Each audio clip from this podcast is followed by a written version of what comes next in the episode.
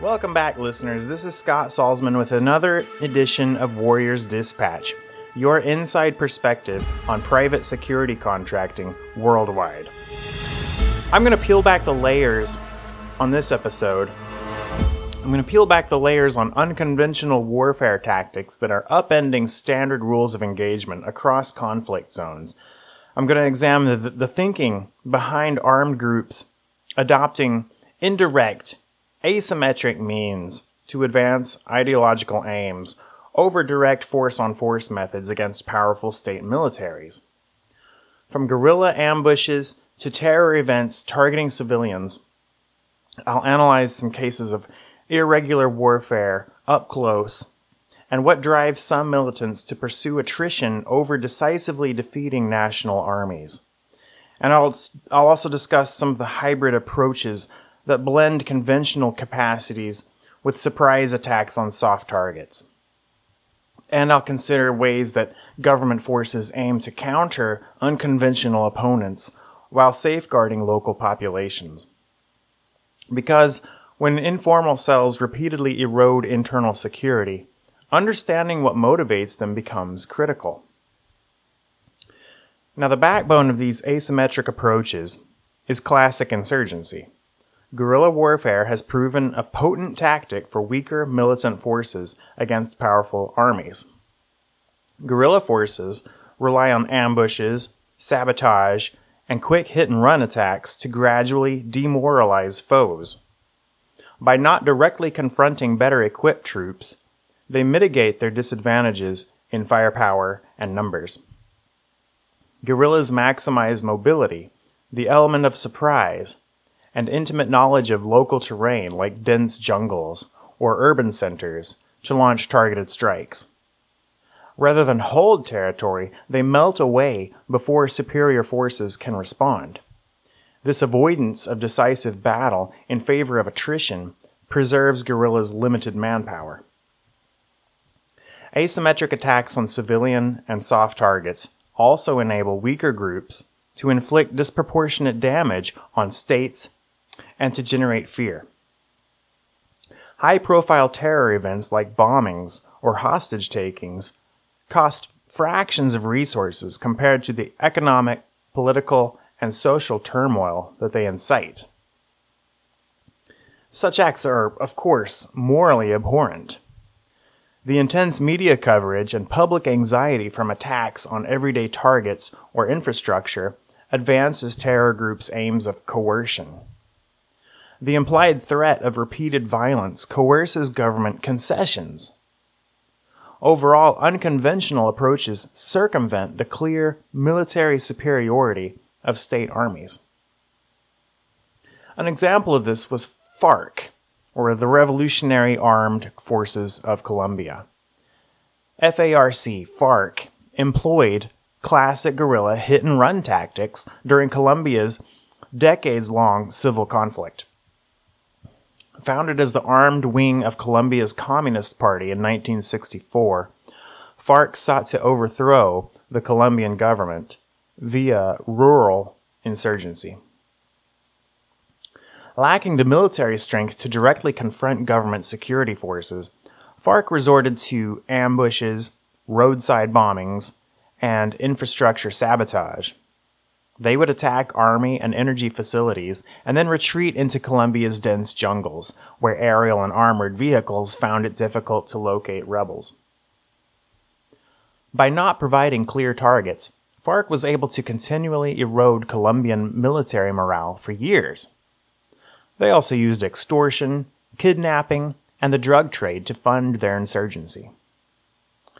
After 2016 peace accords granted FARC political legitimacy, they transitioned into a legal left wing party, while dissidents still engage in criminal activities.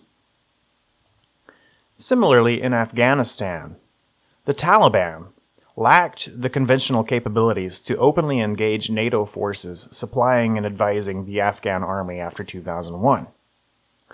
So the Taliban reverted to guerrilla raids and terror attacks to undermine counterinsurgency efforts and government authority the Taliban still retains clandestine cells among civilian populations that plan localized bombings of foreign allied bases, Afghan checkpoints, and city centers. By blending into local populaces in Afghanistan's mountainous terrain between raids, Taliban fighters avoid decisive confrontation. This consistent, asymmetric harassment continues to strain Afghan security and politi- political leadership despite Western material advantages. The staying power comes from the Taliban's rooted presence in the ethnic Pashtun countryside, even as they struggle to reclaim urban strongholds. Asymmetric approaches leverage key advantages that level the playing field against conventionally dominant state militaries. Rather than directly engaging modern armies in battle, irregulars turn their advanced weaponry and formal command structures into liabilities. For example, high tech fighter jets and tanks have limited utility against rebel ambushes or improvised explosives concealed as civilian vehicles in crowded cities. Superior training and numbers also don't guarantee success tracking down guerrilla forces sheltering among sympathetic local populations. This denial of clear military objectives frustrates commanders of professional armies constrained by ethics, political scrutiny, and public impatience. In contrast, militants often solely dedicate themselves to attrition warfare, no matter the human or moral cost. Terrorist provocations also expertly trigger overreactions by security forces that alienate civilians. Heavy handed responses play into propagandists' hands by seemingly validating the injustice narratives that legitimize asymmetric groups politically. Their radicalization outpaces states' suppression capabilities. Without providing pitched battles, insurgents and terror cells remain largely intangible forces, corroding public confidence and draining militaries' will through perpetual harassment. Their enduring presence extends conflicts, while conventional power struggles to adjust. Countering asymmetric warfare requires equal parts military muscle and savvy statecraft to resolve the drivers legitimizing irregular foes. Force alone often proves self defeating without addressing underlying political grievances. Counterinsurgency operations aim to isolate militants from civilian support bases, providing cover, funding, recruits, and intelligence. This demands seamless civil military coordination, steering diverse stabilization efforts.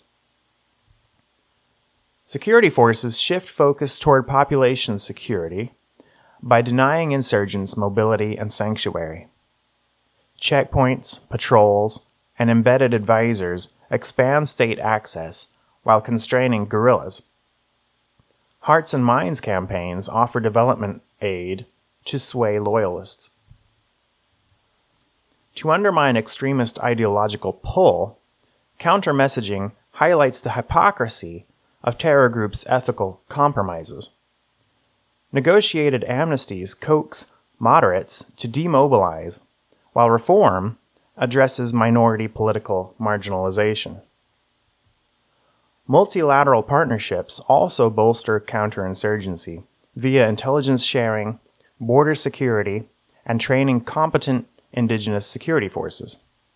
The goal is strengthening the host state's resilience against domestic threats. With sustainable stability the end goal, Counterinsurgent operations employ a flexible fusion of targeted kinetic operations and expansive nation building initiatives. The complexity demands strategic consistency and resources over years, not months. And those are some of the complex dynamics around unconventional warfare strategies in the 21st century security landscape. This is Scott Salsman signing off for now. You can find me on Facebook it's Scott Salsman, S A L S M A N. Let me know your thoughts on the asymmetric conflict fronts shaping contractor operations worldwide. Thanks for listening.